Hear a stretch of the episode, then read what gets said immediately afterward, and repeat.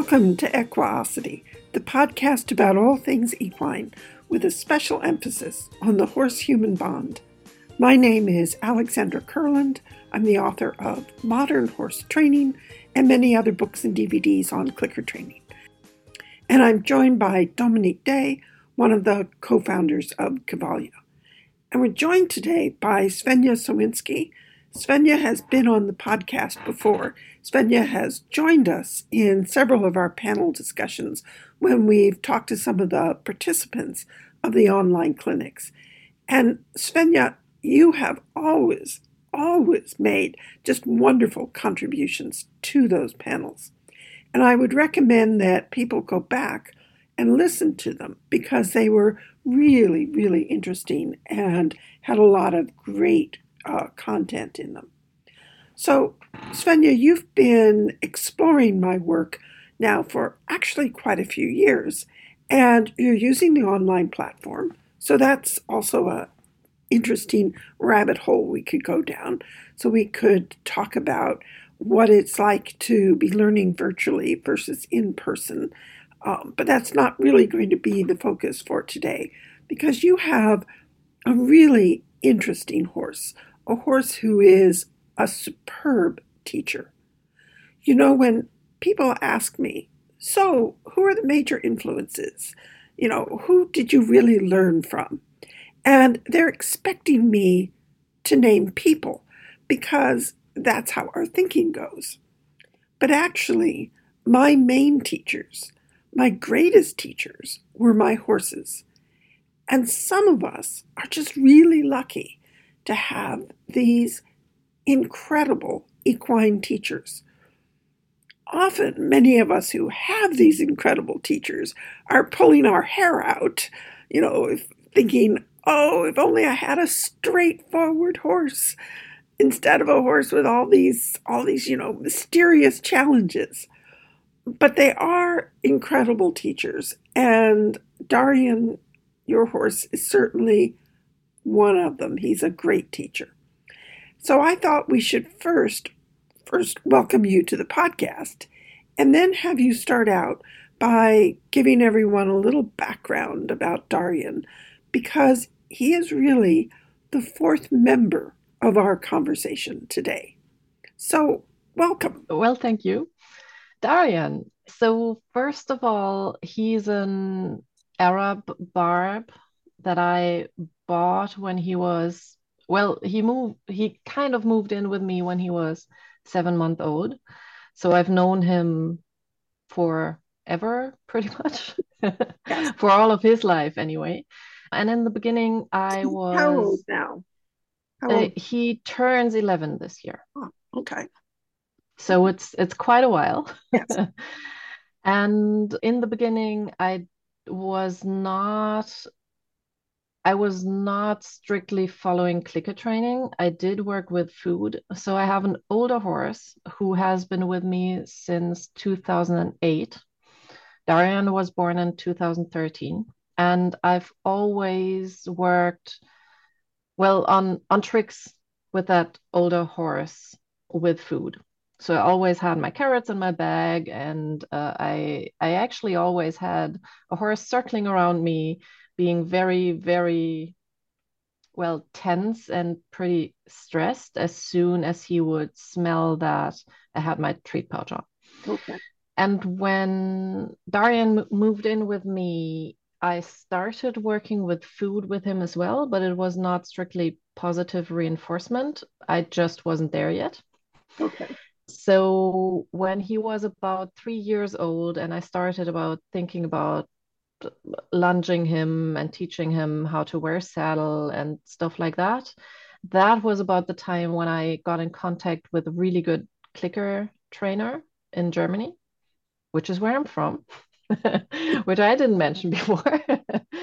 so she taught me in a very eye opening session. It was like 45 minutes how to teach my older horse to stand still while having treats in my pocket and not circling around me and not offering me Spanish walk and not offering me a hip target and not like all of those things that you yep, just get thrown at you when you're not that systematic with food yes. and you're you're usually treating for activity and not well standing and relaxing really. all relaxing and th- and then you start thinking oh this is why people say you should never use treats when you train horses because this feels tense and not quite what i'm looking for yes yeah Yes. And it was always so with my older horse, it was always okay because when he's unsure of things, he's very easy to handle with pressure. So it for for the handler, it doesn't feel that aversive because you don't have to apply much pressure for him to behave. Right. right. But then Daryan is a little bit different. So he's the yeah. fighter kind of horse. And if he doesn't understand something or you apply too much pressure while he doesn't understand something, he's going to fight you.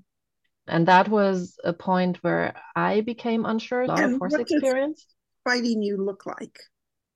So at that, oh, at, at that time, what would that have looked like? At that time, it would be so it's mostly it's mostly been kicking so when you when you apply pressure, usually with a whip or yeah. So when I started to train him circling around me. And if I wasn't clear on my body language and I just applied pressure to get him to move away from me, I would get a kick than him moving away from me. Yeah. And he will uh, even even today when there's a stressful situation he'll start rearing and kicking that's pretty much what he'd be doing but i've also experienced that when we meet a dog that has a lot of energy and maybe also well aggression or is trying to hurt the horses he would start biting the dog away. So he'll fight the source of his fear rather than flee from it. And and that honestly so if he wouldn't be like that i would probably still be working with pressure and release because all of the other horses like i was always good in working with that until i met this horse that will not flee yeah. Yeah. but rather attack so yeah pressure and release of pressure strategies work. They have worked with horses for thousands of years. They just, yes. when they don't work, it's a mess. And those are the horses that end up at problem horse clinics. They end up on the truck to the dealer's yard or the knacker's yard. They end up, you know, in the the Black Beauty story of going down, down, down in terms of positions. They end up hurting people. So when it doesn't work, it's not a pretty picture, we'll put it that way. But there's no question that you can train horses with pressure and release of pressure. And with many horses, you can do it and sleep at night. You know, that, that you don't have to be an absolute ogre. But clearly, those of us who use clicker training, who use po- positive reinforcement, use marker signals, have decided that this is an approach that we prefer for many reasons. But I've always said our Icelandic stallion, Sindri, who was just such a good, pleasant, easygoing horse. If he had been my only horse and I hadn't had, you know, more of the challenges, I would never have learned anything about training. I wouldn't have been pushed to learn anything about training. So yes, yeah. And that- yeah, we're back to horses being our teachers. Yes, yes. So Daryan was was pushing you, nudging you in a different direction. Yes, and so so that session that I was mentioning was actually with my older horse, but I was watching that trainer being extremely precise with her timing and teaching him that standing still is what she wanted. So her rate of reinforcement was much, much higher than anything I had used before. She was very, very precise in clicking when he was standing still. And then treating very fast and very rapidly. And she was the first person he ever really oriented towards while I was in the same space. He was very attached to me, and I never had had that situation before where he started to listen to someone else rather than myself. And I was standing there and I was watching that, and I thought, you can do anything with clicker training. And that was actually, for, for me, that was the day when I decided I'm never going to use pressure again.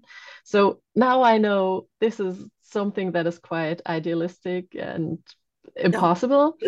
but that was the day where I decided I'm I'm going to go that 180 degree turn and I'm going to learn how to do this because I I just never want to apply pressure like I did in the past anymore.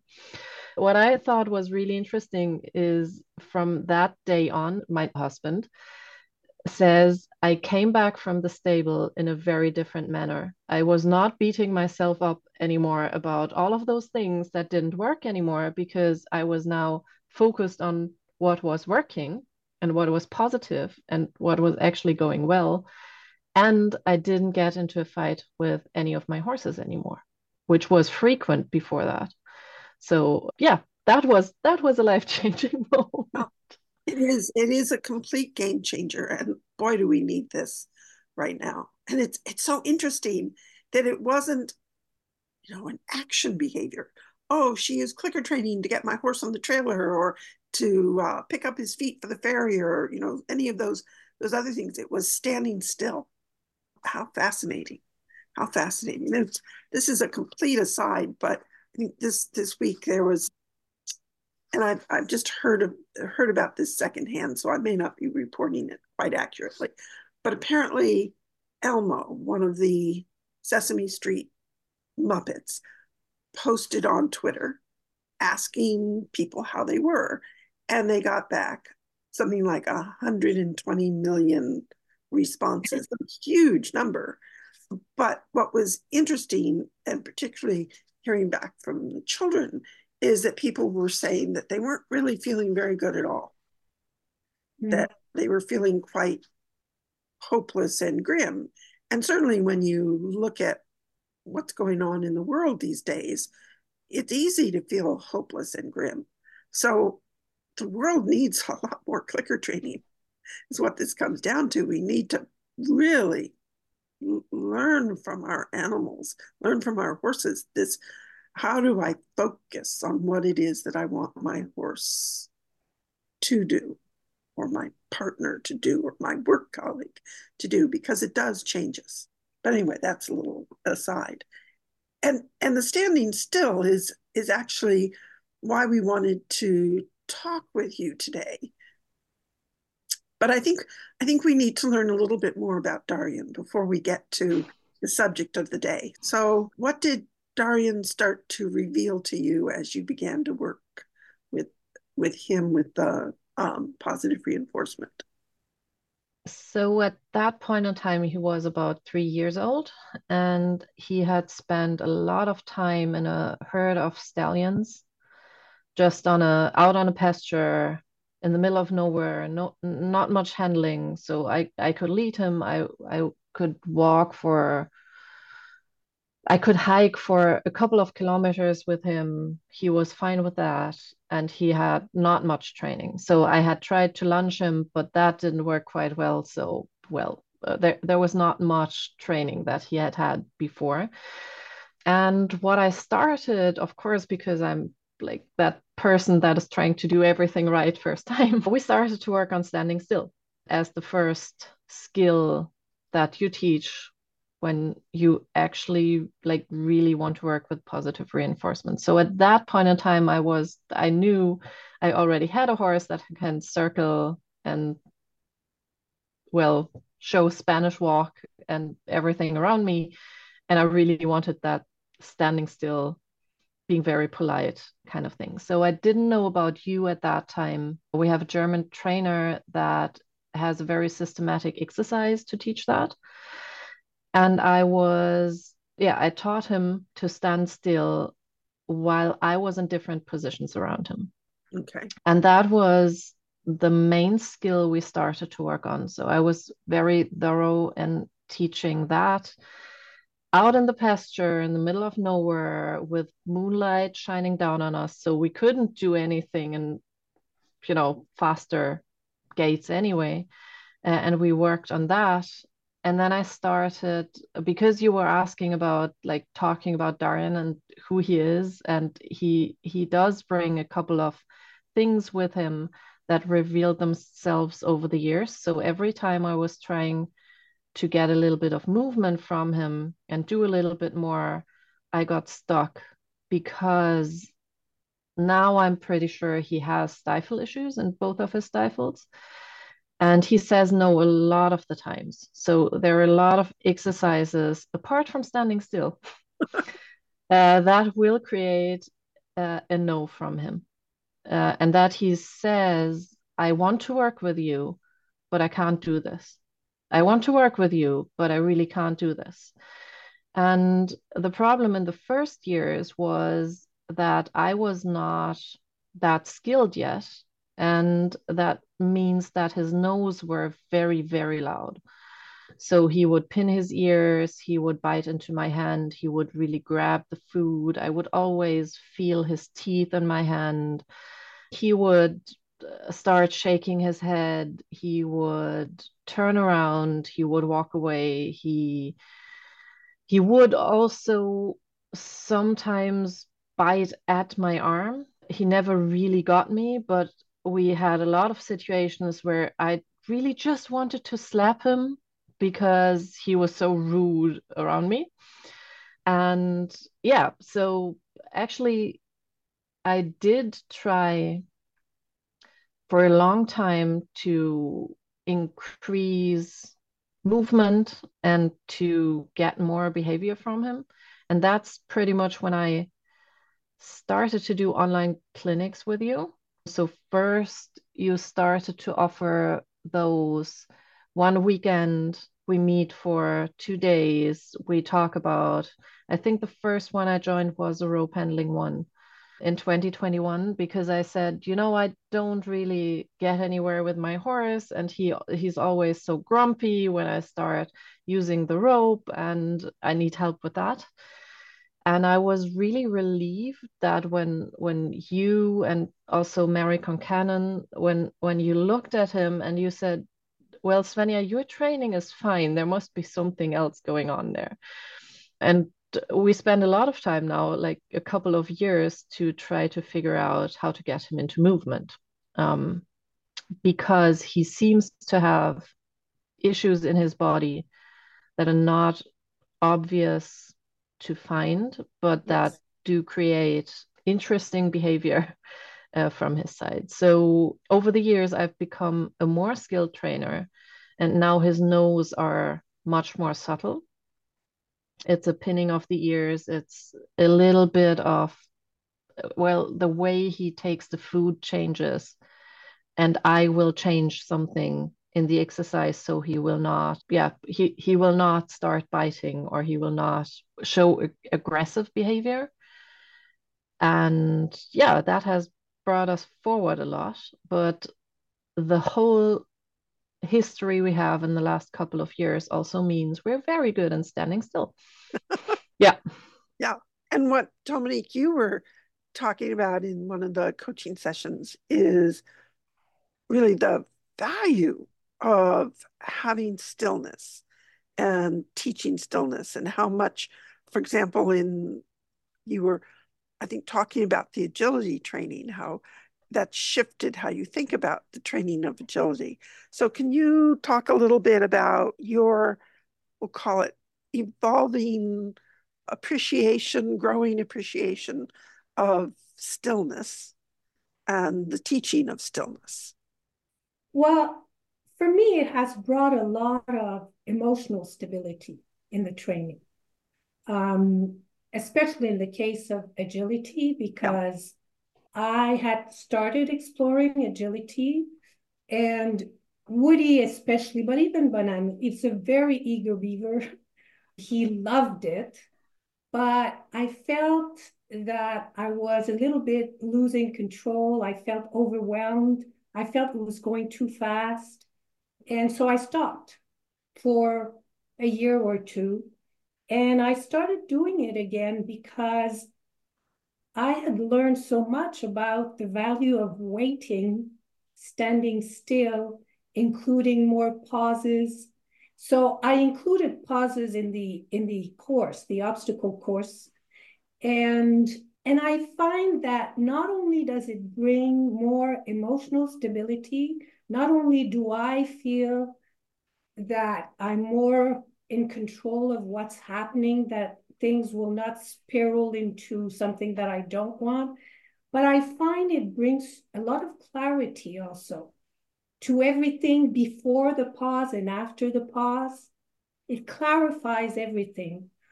And, you know, I'm sure I will have much more to say, continuing exploring pauses and standing still.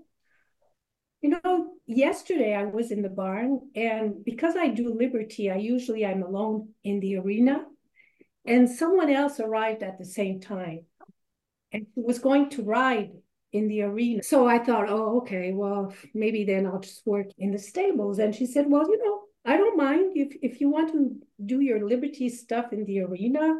But she said, Are you sure that your horse will stay with you? And I said, Oh, yeah, I'm sure.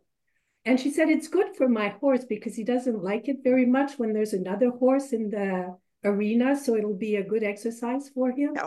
And I said, You know, we'll just use that little corner there and play a lot around standing still anyway.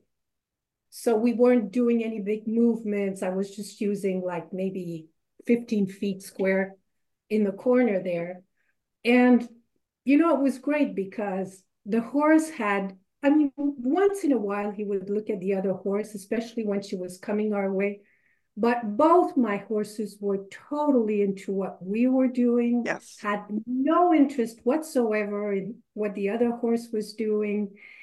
And just as a parenthesis, you know, and this is a super nice rider. You know, she's great with this horse. This was an older horse. And she was doing these dressage exercises along the wall. And, you know, once in a while she would use her whip. I could hear it, you know. And I was so happy about the kind of relationship I have with my horse. You know, for I could feel the difference. You know, not that she doesn't have a good relationship with her horse, she does. But I wouldn't have traded for a million bucks. And yet here I was in my little corner, not doing a lot. But for me, it was really big. You know, I could feel the bond between the horse and I throughout these 15 minutes. And yeah, so just back to the pauses and standing still, I do think there's so much value in it. But you know, what kind of prompted the discussion? Because there's standing still and standing still, right? Right because when I'm with my horses, I have a pretty good rate of reinforcement. Can be relative, but you know, I can go around them and you know ask for some duration. But when we were looking at Svenja working in the coaching session with her horse, when she says he has a lot of history for standing still, she's not kidding because it actually prompted the discussion because here she was doing some body work with her horse and the rate of reinforcement was really low. And I thought, well, how does the horse feel about that? You know, is it too low? Is, is it frustrating for the horse? So that was one of my questions. So she was doing this body work. I think you were working near the tail of the horse, and you would click and treat maybe, I don't know, every minute, two minutes, maybe something like that. So that's when we had this very interesting discussion during the coaching session. So, yeah, so there were, to begin the discussion, Anita Schnee was with us, and Anita Schnee as probably most of our listeners know by now, is a Feldenkrais practitioner that attends all of the coaching session or most of the coaching session and has worked with you for many years. And I think the two of you complement each other very well. So anyway, so my my question was is it is it a good idea to actually reinforce during body work because this rate of reinforcement is so low that I was wondering if it was counterproductive. And Anita on her side was also wondering, is it a good idea? Is it kind of distracting the horse from the work that is being done with it? And so we we started this discussion around that topic. And eventually Svenja wrote something for all of us after the coaching session. And I just loved what you wrote. I thought there were so many pearls in there that I said to Alex, would really like to share this conversation with our listeners because I thought there was a lot of value in it. So, so maybe we can start at the beginning about the low rate of reinforcement and how that is possible without frustrating your horse. How did that happen? How did you get to that? So initially, I, I remember the conversation because Alex, I think it was Alex and I were on on the side of yes, we would treat our horse yes. while doing body work. Well, the two of you were more like, but I get tension and they should feel into their body. They should not be listening to me on the like to the handler on the outside, but they should really feel into their own bodies so doesn't the clicking distract. And then then i said you know i need to think about how i actually reached the point where i would say with this horse not with both of my horses but with this horse i would click body work and that that resulted in in a very very long email. Yes. Yeah. so i think we need to begin back with your description of teaching stillness because you mm-hmm. included that in the email. So you included that lovely clock exercise that you were doing in teaching stillness. And it is, and I think we need to give credit where credit is due. So the trainer who showed you this exercise, who was that? Nina Steigerwald. Okay, that's what I thought. She's a clicker trainer. She's a German horse agility trainer. Oh and she's she was one of the first people I learned from very systematically. At that time, she was still using I don't I don't know the English translation. So she was using negative reinforcement in her training still. I'm not sure if she's still doing that, but she trained a couple of very, very skilled agility horses. She has a training area that's filled with the most really fun uh, types of obstacles. You know, sort of like long planks that are it's the equine equivalent of walking a balance beam, and some really intriguing and challenging and interesting uh, obstacles that really do help a horse learn great body awareness. So interesting trainer. But let's go back to stillness.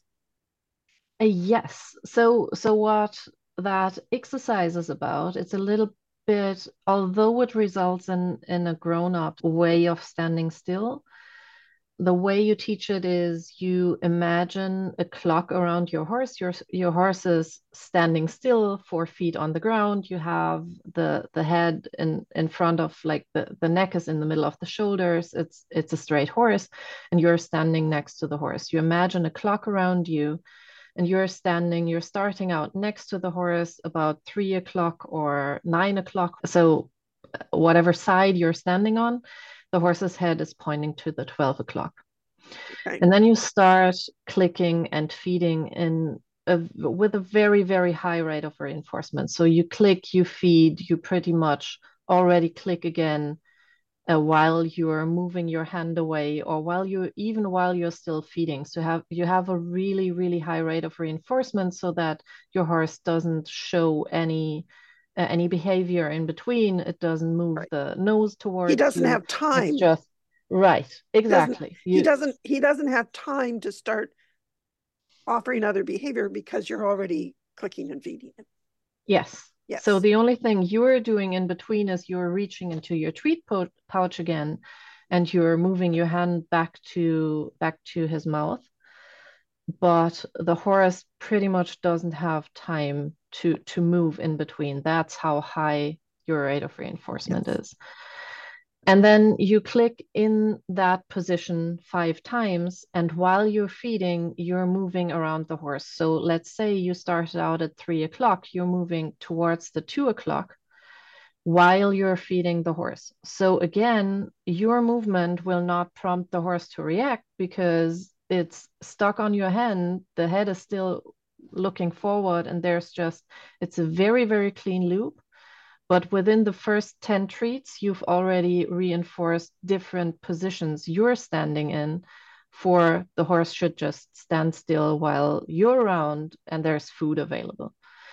And that way you move around the head. So so you click five times again while your hand is still at the mouth of the horse, you're moving towards one o'clock and then forward to the 12 o'clock, you're switching sides while feeding uh, and you're you're moving around again. So you have like six or seven times five treats each in each position that Yeah. you were in, and you already have like even that that very first session without any mistakes on mistakes on the horse's side. Um, it's been standing straight, looking forward. Uh, you've reinforced like a lot already on that. And you continue then with this exercise that you're you're making the duration in between clicks a little longer the next time. Mhm. Uh, so that you now don't click while your hand is still at the mouth of the horse, but you're already including a little more more movement away. You could now start fold, folding your hands in a grown-up's position, then click and treat, and you're building a, a duration up to a point where you know you could move a little bit further away from the mouth now without the horse making a mistake or like making any movement in between. Your loop stays clean, but you can now move around the back of the horse where it takes you longer to come back to the mouth. So it's it's really important to be on a duration in between clicks there so that you you're confident that you can take two steps and the horse will still not go like still not move away from that grown-up's position that you want them to be in. And then once you've reached the point that you can move around the horse, you can already not count anymore how much reinforcement history there is on standing still and looking forward. Yeah, so it's a it's a very very systematic exercise and it it already has built in this idea that wherever I am around the horse, when I have food, well, whatever I do, almost whatever I do, the hot behavior is just stand, Stand still, still. and don't do anything else. Yeah. Yeah, so that's that's like the first exercise that I taught Daryan. And one of the things that the horses have shown us is we want to really take care in choosing those first behaviors that we teach because when in doubt, when they feel frustrated, confused, they will revert back to the very first things that you've taught them with clicker training. So if you've taught them Spanish walk, when they feel confused, they will start offering you Spanish walk. If you've taught standing still, and particularly if you've taught it really thoroughly, when they get confused, they're going to stand still. That's a lot better than rearing or kicking out or some of the other things that horses can do. And you have found that to be very true with your horse, haven't you, Svenja? That when he doesn't Um, know what to do, he will go back to this. So I would say no.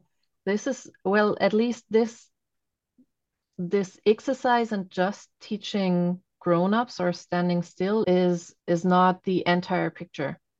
Right. So uh, as as you mentioned when you started out our conversation about like I have a very low rate of reinforcement when I'm touching him and want him to feel into his body. So doing doing body work. This horse, when he gets frustrated, he will not stand still. He he will do something that is usually unpleasant for me at least. So uh, the the second part that you need is you have this hot behavior but you you really really need to generalize it and i realized that while writing that that long email to you guys because i was systematically looking at where do i use this behavior? So it's not just asking for standing still in different situations but really yeah really making this the one thing you start with the one thing you stop with the the thing that is always yeah that that is that is always good to do and the the other piece in this is that principle of for every behavior you teach there's an opposite behavior you must teach to keep things in balance because I can see somebody going, oh, this sounds really great. Let me really focus in on teaching standing still, completely neglect. Every now and then we need to walk forward and having a horse that is well and truly stuck. And when you ask them to go forward, they're now pinning their ears, gnashing their teeth, saying, You can't trick me. I know what the answer is. I know what I'm supposed to be doing. I'm supposed to be standing still and you can't make me move. So there is that, you know, we have to remember behaviors must be kept in balance. And the, part of the generalizing of behaviors is also, yes, you can stand still in all of these different conditions, but also there are times when I want you to move and now I can mm. ask you to stand still. And the contrast between asking you to move and asking you to stand still is part of how horses learn, oh, you want me to stand still. So anyway, so generalization. So you started to to generalize the stillness. So what did and, that look like? And honestly, I'm not sure I would say I did not do that on purpose or I, I did not do that in a planned way on purpose. Right.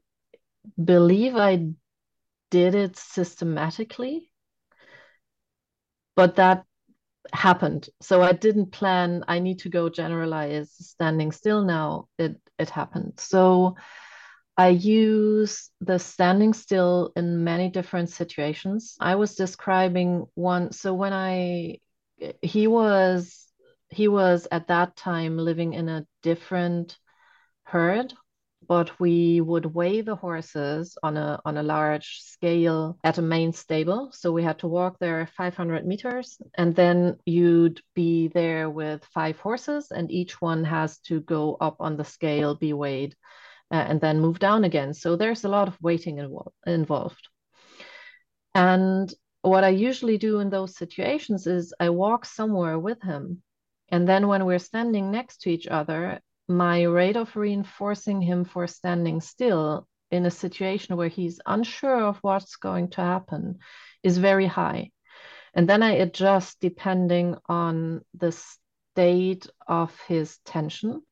So when I see his head becomes a little bit lower, his his ears are freely moving and not stuck in one place either like facing backwards or or forward too much. If he's getting a longer top line. So whenever i see signs of relaxation i will make the the gaps between my reinforcement a little bit longer because i see that he's well he's more comfortable in the situation but he also understood that oh it's probably standing still i'm safe here whenever she's I, am just going to wait for whatever else she's she's going to ask me yeah. for and it's very quickly that i can drop the rate of reinforcement but i always there are lots of situations or when when the vet is visiting or really any kind of training session we would start pretty much with standing still just arriving in that moment really like both of us arriving in that place wherever we want to work in then also being mentally there we always start that with standing still we're standing next to each other i'm reinforcing standing. That's that's how we enter pretty much any situation we have which teaches him that whenever i click i don't know let's say five or ten times and it's standing still and he didn't show anything else he really relaxes into that situation because that's his cue. It's not what I do. It's not that I fold my hands. It's not that it's it's that I've reinforced standing a couple of times and he says, "Oh, well, okay, I I, I know what you want from me." And that's then the hot behavior. So it's not the the taught stillness or duration, but it's really yeah the the reinforcement becomes right. the cue of of what it is in that situation. Cues, and that generalizes. Yes and which confirms again that cues evolve with the behavior that you are shaping. Yes. And if so if somebody said to you so what is your cue for standing still? and you said well i i click and reinforce my horse five times and then he you know falls asleep and they go home and they click and reinforce their horse five times and their horse doesn't fall asleep, they say, well, that's a crummy cue. it didn't work with my horse. Because, of course, they evolve with the shaping process. They evolve through the shaping process. So you have you have evolved that through the shaping process, and it makes total sense that that would begin to settle you That after a couple of clicks, that it probably evolved during the body work that you did with him because you know in your email you were talking about how you taught him how to release tension and what you're explaining about that kind of because you could have a horse who is standing still but not relaxed standing still can be a behavior that is not necessarily relaxed He's in his own space, but he is not dozing off or he is not, you know, he's very much into what's happening next. And so maybe you can talk about how you shape that through in order to get to that point. Yes. So so that's the the second piece that you need, especially if you want to, let's say, if you want to do body work while clicking, mm. as well, or while using food to reinforce without getting tension. That's the second piece that you need. Let me say one other thing about the generalization. So there was that situation that I've also described to you. He was living in pasture, and we would muck out, like we would pick up the droppings in the pasture. And what I would do is I would do a short training session, maximum of 10 minutes. Then I would grab a wheelbarrow, pick up some droppings, then come back, do a 10 minute training session, then go back to the wheelbarrow. So when we're talking about cues evolving from that shaping process, what he learned at that stage, and he was about four or five years old at that time, was whenever I turn away and I leave that training space, it does make sense for him to keep waiting until I'm finished. But he also knows as long as I obviously do something else, there's no reason for him to follow up on me because that was pretty much never reinforced. So I would not reinforce when he was following me around with a wheelbarrow, but him waiting there was eventually reinforced by me returning to that space and then starting into a training session again. And that built a huge amount of duration. Yes. So he is up to today, he is able to wait for 45 minutes, if he knows that gate where he's standing is the gate I'm coming back to and start a training session, he easily waits 45 minutes while he could do anything else. Yeah. But he yeah. wants to do a training session and he's not tensed there. He's standing there dozing off, but he keeps an eye on me. Right. So he's and it's it's something that I've used also used in different contexts. So he moved pastures, our the the whole pattern changed a little bit so it's generalized again. Actually, my stable owner is a little bit annoyed by that behavior because he has that really long duration of waiting for, for example, another horse got food in a stable that will afterwards be opened Daryan is the one horse that can wait out any other horse because he wants to go in there and see if there are three pieces of food left um, from that horse whenever the stable door is opened. And that's like all of the other horses just give up in between. He doesn't. He he keeps but standing. He, has learned that waiting can really pay off. Yes. And it's again, it's nothing. He does not he's obviously not frustrated because I know with this horse, we see unpleasant behavior if he is. Even even when other horses are around, he will not chase them away, but he's standing there with his presence. So he's the top of the herd in terms of well accessibility of resources. Yes. So he'll he will not chase the other horses away, but he will stand there in front of a gate and he will stand there and not flick an ear but he's the one who gets to the food first yes yes but one of yeah. the things that this really highlights is something that i have said many times over is that particularly for things such as duration the way to really expand the behavior is to use it you know you were yeah. using the behavior so if someone had said to you, all right, Svenja, you are going to teach Daryan to stand for 40 minutes. Start building the duration now. you know, oh, that that seems like a an uh, eternity. yeah, and and boring. you know, oh, I'm yeah. going to stand here looking at my watch, counting off the seconds, and oh yes, he just stood for four seconds more than he stood before. So I'm stretching my duration out by uh, you know round averages. It's like oh no. None of us would ever build duration any duration if that's really how how it was done. And i remember years and years ago watching actually she was one of my clients but she was training her dog and she would bring her dog out the barn in the evenings and she would put her dog in a downstay and then she would walk away and she'd be watching her her wristwatch building out the duration. And I just thought, oh, it's just so so boring. It's like, you know, when you, you're microwaving something and you're watching the seconds tick down and it can seem like an eternity.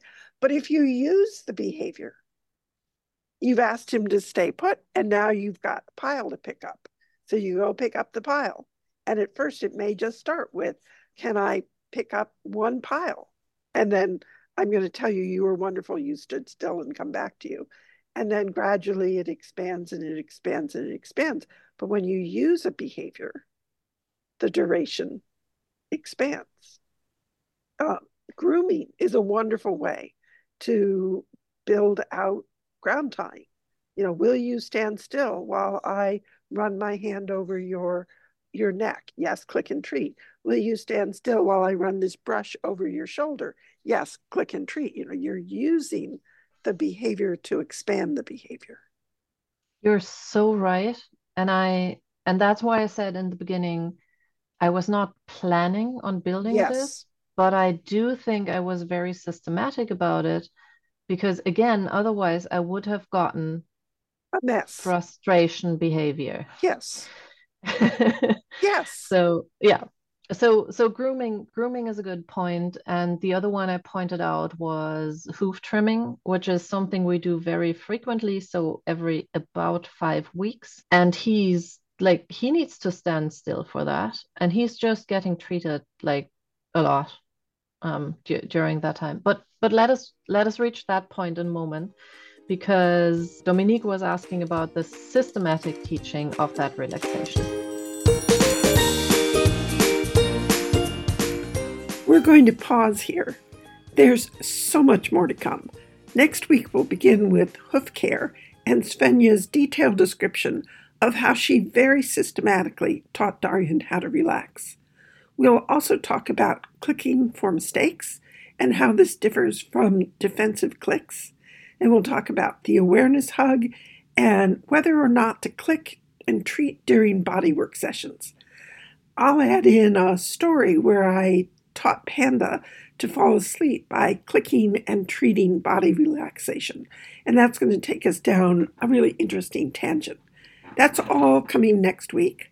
For now, I have a few quick announcements. In March, I'll be presenting at the Dog Enrichment Summit. It's always interesting to share with dog trainers what have the horses been showing us that would be of interest to dog enthusiasts? That's the question. So, the Dog Enrichment Summit is an online event. It's being organized by Barbara Buchmeyer, the author of Enrichment Games for High Energy Dogs. In her email to me, when she was uh, asking me if I would be interested in participating in the summit, Barb wrote, like you, I feel that enrichment is a vital part of a happy, healthy relationship. Although the virtual summit will focus on dogs, I would love to include an interview with you on enriching horses' lives and how that relates to dogs. I think dog guardians can learn from how enrichment is introduced and used in species other than canines. I would love to have a talk with you about your use of enrichment and how your observation skills help you to develop the enrichment to suit individual animals. Hmm, that sounds like a great podcast episode, in addition to being a great conference topic. Barb also wrote My aim is for the event to educate and broaden dog guardians and professionals' knowledge of the vast world of canine enrichment. Beyond puzzles and snuffle mats, within the world of enrichment, there is so much to explore. My audience is force free or positive reinforcement based dog guardians and trainers. I find most of these people want to give their dog a great life, but may be unsure about which enrichment toys and activities to select or how best to use them. So, again, the, the summit is online. So, we've already recorded the conversation. We did that a couple weeks ago. It was really fun for me to think about what I do to enrich my horses' lives that would be relevant and useful for dog enthusiasts. The summit is March 10 through 24, 2024. To learn more about the summit, visit Barb's Facebook group, Enrichment Games for High Energy Dogs. And another conference announcement the Portland Clicker Expo is coming up that's April 5 through 7, 2024. This is an in person event, which is very exciting. So uh, instead of looking at people through Zoom squares, we'll actually be there in person, able to talk to one another. I'm going to be presenting there. I have a program on constructional training, and I'm going to be presenting that very close to the one year anniversary of my new book, Modern Horse Training. And since both focus so much on constructional training, I think that's very appropriate. And then I have two presentations on a topic that is very near and dear to my heart, which is balance matters. I have both a lecture and a learning lab on balance, and the lecture is going to include some awareness explorations. So people can experience directly some of the changes that they are seeing in the videos that I'll be presenting. So they're not just going to be sitting in their chairs the whole time taking notes, they actually get to explore some of these details that make such a difference for our animals, but they get to observe them through their own balance. And then I'm going to be on a panel with some very heavy hitters in the dog training world, and we're going to be talking about uh, aggressive behavior and what you can do to help resolve it. And this is this is going to be a really interesting panel for me because this is the first time at the Clicker Expo that they've included horse training solutions in these discussions of working with aggressive behavior. That's that's going to be an interesting interesting panel for me.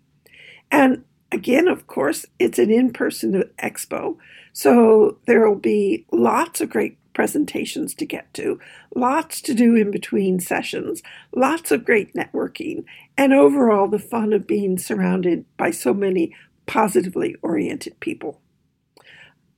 I think there are only a few spots left, so if you are interested, I wouldn't wait much longer to register. Go to clickerexpo.com to learn more. And again, that event is April 5 through 7, 2024. That's enough announcements. Next week, we'll return to Daryan and his Grand Prix superstar level standing and stillness behavior. So train well and have fun with your horses.